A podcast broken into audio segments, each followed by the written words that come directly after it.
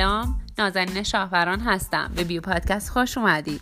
این پادکست در مورد زندگی نامه والت دیزنی animator صدا پیشه و تهیه کننده مطرح سینمای آمریکاست والت الیاس دیزنی معروف به والت دیزنی در 5 دسامبر 1901 در شیکاگوی آمریکا متولد شد. پدرش از مهاجران ایرلندی بود که در صنعت ساخت و ساز فعالیت می‌کرد ولی در سال 1878 به دنبال هجوم مردم برای کشف طلا پدر والت از کانادا به آمریکا مهاجرت کرد آنها در مزرعه برادرش ساکن شدند ولی الیاس دیسنی پدر والت به علت مشکلات مالی در کل رفتار شایسته با همسر و فرزندانش نداشت و همین مسئله باعث شد دو برادر والت در سال 1906 از خانه فرار کنند. والت و خواهرش به همراه پدر و مادرش چهار سال در اون منطقه ماندند. اما بعد از فروش مزرعه به کانزاس سیتی نقل مکان کردند. والت بعد از مهاجرت در مدرسه جدید با والتر نیچر آشنا شد که اون رو با تئاتر و سینما آشنا و علاقمند کرد. ضمنا والت از کودکی علاقه خاصی به نقاشی داشت و در کلاس های مؤسسه هنری کانزاس سیتی هم شرکت کرده بود.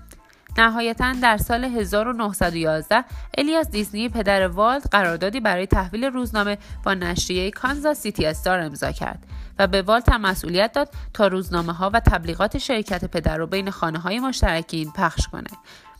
او نسخه صبح روزنامه ها را به حدود 700 مشترک تحویل می‌داد و با هر وضعیت آب و هوایی و با کفشای کنه چندین خیابان رو میدوید تا روزنامه ها را سر وقت به مشترکان برسونه. دوران کارآفرینی والت در همون سالهای کودکی شروع شد. او مشترکان جدیدی رو که برای دریافت روزنامه ثبت نام کرده بودند و از پدرش مخفی می‌کرد و درآمد اونها رو برای خودش پس انداز می‌کرد و با خرید روزنامه از مراکز اصلی توزیع سودش را بیشتر می‌کرد. بدین ترتیب اولین نشانه هایی از هوش تجاری در والت نمایان شد. اما بعد از 6 سال پدر والت در مقام سهامدار در شرکت تولید ژله اوژل در شیکاگو مشغول به کار شد و به همین دلیل باز هم اونها مجبور به مهاجرت شدند. والت در شیکاگو به کلاس های شبانه آکادمی هنری شیکاگو رفت و زیر نظر رویز فردریک گرل آموزش دید. والت با شروع جنگ جهانی اول برای اعزام به جنگ به عنوان نظامی آمریکایی بسیار تلاش کرد. ولی به علت سن کم موفق نشد. و نهایتا تلاشهایش اونو به صلیب سرخ رسوند و به عنوان راننده آمبولانس یک سال در فرانسه خدمت می کرد. آمبولانس اون امروزه به عنوان نمادی از شخصیت های کارتونیش تبدیل شده چرا که تصویر نقاشی شده خود والت بر اون نقش بسته. بعد از بازگشت از جنگ به عنوان دستیار نگهبان در شرکت پدر مشغول به کار شد.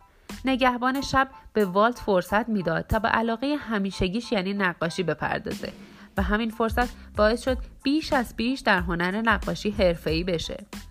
سرانجام والت تصمیم گرفت که در زمینه نقاشی هنرمندی برجسته و مشهور بشه اون برای شروع فعالیت هنریش به کانزاس سیتی بازگشت. ولی به علت نداشتن روحیه انتقادی و مبارزه جویانه لازم برای کشیدن کاریکاتور در روزنامه تلاشش برای استخدام در دپارتمان هنری یکی از روزنامه های کانزاس سیتی با شکست مواجه شد. بعد از چندین بار تلاش ناموفق بخت با والت رو کرد. برادرش اون رو به دوستی معرفی کرد تا شغل دستیاری در استادیو هنری روبین رو براش دست و پا کنه. در اون زمان والت با پرداخت حقوق ناچیز 50 دلاری پوستر تبلیغاتی برای روزنامه ها و مجله ها و سالن های سینما طراحی می کرد. اما با پایان دوران اوج فروش در کریسمس بار دیگر والت بیکار شد. اما والت در اون مدت بر چند و چون کار تبلیغات سوار شده بود و با شخصی به نام اوب یورکس در استادیوی خودش آشنا شده بود. که با همکاری هم تونستن کسب و کار تبلیغاتیشون رو شروع کنن. اونها شرکتی رو راه اندازی کردند و شرکتشون به سرعت پیشرفت کرد و بنیانگذاران اون شرکت درآمد مناسبی داشتن. اما در ادامه وال دیزنی به شرکت فیلمسازی کانزاس سیتی پیوست. پیشنهاد مدیر شرکت کانزاس سیتی به قدری جذاب بود که والت شرکت خودش خارج شد. والت شرکت رو به آیورکس سپرد. و مسیر جدیدی رو برای ادامه زندگیش پیش گرفت. در شرکت جدید والت طراحی و تولید تبلیغات کارتونی رو بر عهده داشت و بعد از مدتی به تکنیک های تبلیغات کارتونی علاقمندتر شد و تصمیم گرفت animator شود. تنها با گذشت مدت زمان کوتاهی والت دیزنی به عنوان ستاره در میان انیمیتورها تبدیل شد در نهایت کاری که روزی به عنوان سرگرمی و علاقه شخصی بهش نگاه می‌کرد پایه تاسیس شرکتش رو بنا کرد والت در 18 می 1922 شرکت لوفگرام را تأسیس کرد و شروع به ساخت فیلم های کوتاه بر اساس داستان های فانتزی می کرد.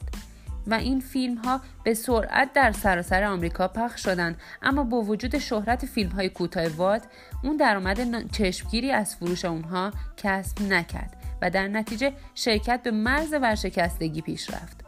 والت نهایتا به علت ورشکستگی شرکتش رو فروخت و فقط یک دوربین و یک کپی از بهترین اثرش یعنی آلیس در سرزمین عجایب رو حفظ کرد.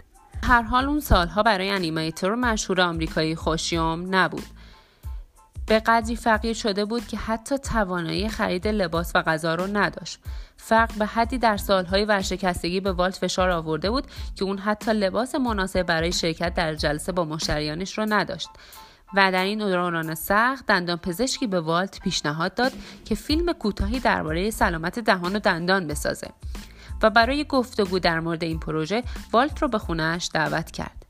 ولی والت با خجالت و به دلیل نداشتن کفش مناسب دعوت دندان پزشک رو رد کرد. والت با پرداخت یک دلار هزینه تعمیر کفش می‌تونست کفشش رو بگیره ولی این مبلغ رو حتی نداشت.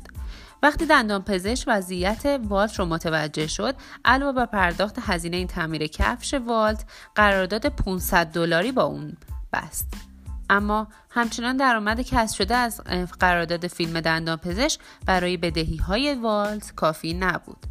سرانجام والت تصمیم گرفت که به هالیوود بره و در اونجا استودیوی انیمیشن خودش رو راه اندازی کنه.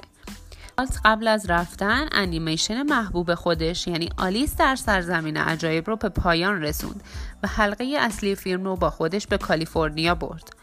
والت در روزهای اول رفتن به هالیوود از صبح تا شب در سالن‌های فیلمسازی فقط قدم می‌زد و با فرایند ساخت فیلم ها از نزدیک آشنا می‌شد. بعد از چندین ماه تلاش والت به این نتیجه رسید که گشتن در استودیوهای فیلمسازی کمکی به یافتن شغل نمی‌کنه و به گفته خودش اگر شغلی برای من وجود نداره من باید خودم یکی بسازم. بدین ترتیب بود که والت و برادرش گاراژ کوچکی از اموشون اجاره کردند و شروع به فیلم سازی کردند. اونها در بین تجهیزات اجاره‌ای کار خودشون رو شروع کردند. والت وظیفه ساخت انیمیشن و برادرش وظیفه فیلم برداری رو بر عهده داشت و بعد از مدتی فعالیت نهایتا این دو برادر 16 اکتبر 1923 استودیوی رسمی خودشون رو به نام استودیوی کارتونی برادران دیزنی تأسیس کردند. اولین محصول رسمی برادران دیزنی آلیس در سرزمین عجایب بود که اولین سری این محصول با فروش 1500 دلاری باعث بالا رفتن انگیزه و اشتیاق گروه برادران دیزنی شد. اونها دفتر کار خودشون رو ارتقا دادن و والت از دوست و همکار سابقش یوکس جهت کار در استودیو دعوت کرد. از این تاریخ به بعد تمرکز اصلی والت به نوشتن فیلمنامه برای انیمیشن معطوف شد. و کارهای اصلی animator ی را آیورکس انجام می‌داد. شغل والت دیزنی به عنوان animator در همون زمان به پایان یافت. لیلیان باندز کارمند دیگری بود که در جایگاه نقاش انیمیشن به استودیو برادران دیزنی ملحق شده بود که نهایتا والت و لیلیان در 13 ژانویه 1925 با هم ازدواج کردند. نتیجه این ازدواج دو دختر بود که دختر اول اونها رامان و دختر دوم آنها شارون بود که به علت مشکلات ناباروری شارون رو به سرپرستی گرفته بودند.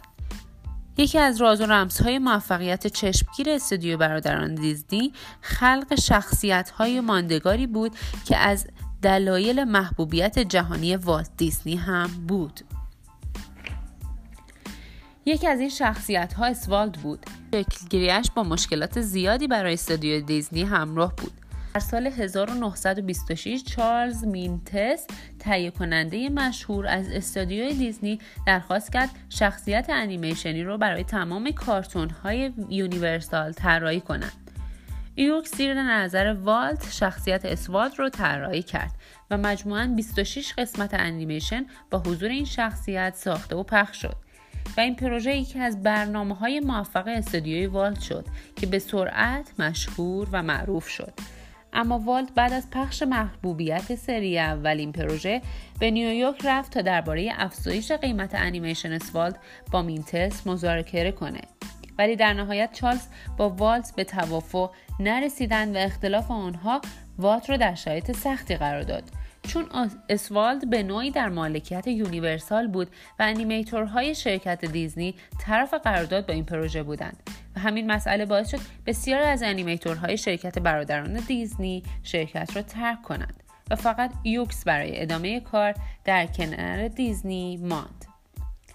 در ادامه این شرایط سخت اونها موفق شدن با همکاری یکدیگه در جهت جبران خسارت شخصیت اسوالد شخصیت جدیدی رو به نام میکی ماوس طراحی کنند که دستاورد تاریخی برای والت و استودیوی دیزنی برمغان آورده بود. در 15 می 1928 تیم استودیوی دیزنی برای اولین بار میکی موس رو در کارتون کوتاه به صورت آزمایشی به نمایش درآوردند ولی مخاطبان شخصیت جدید رو نپذیرفتند.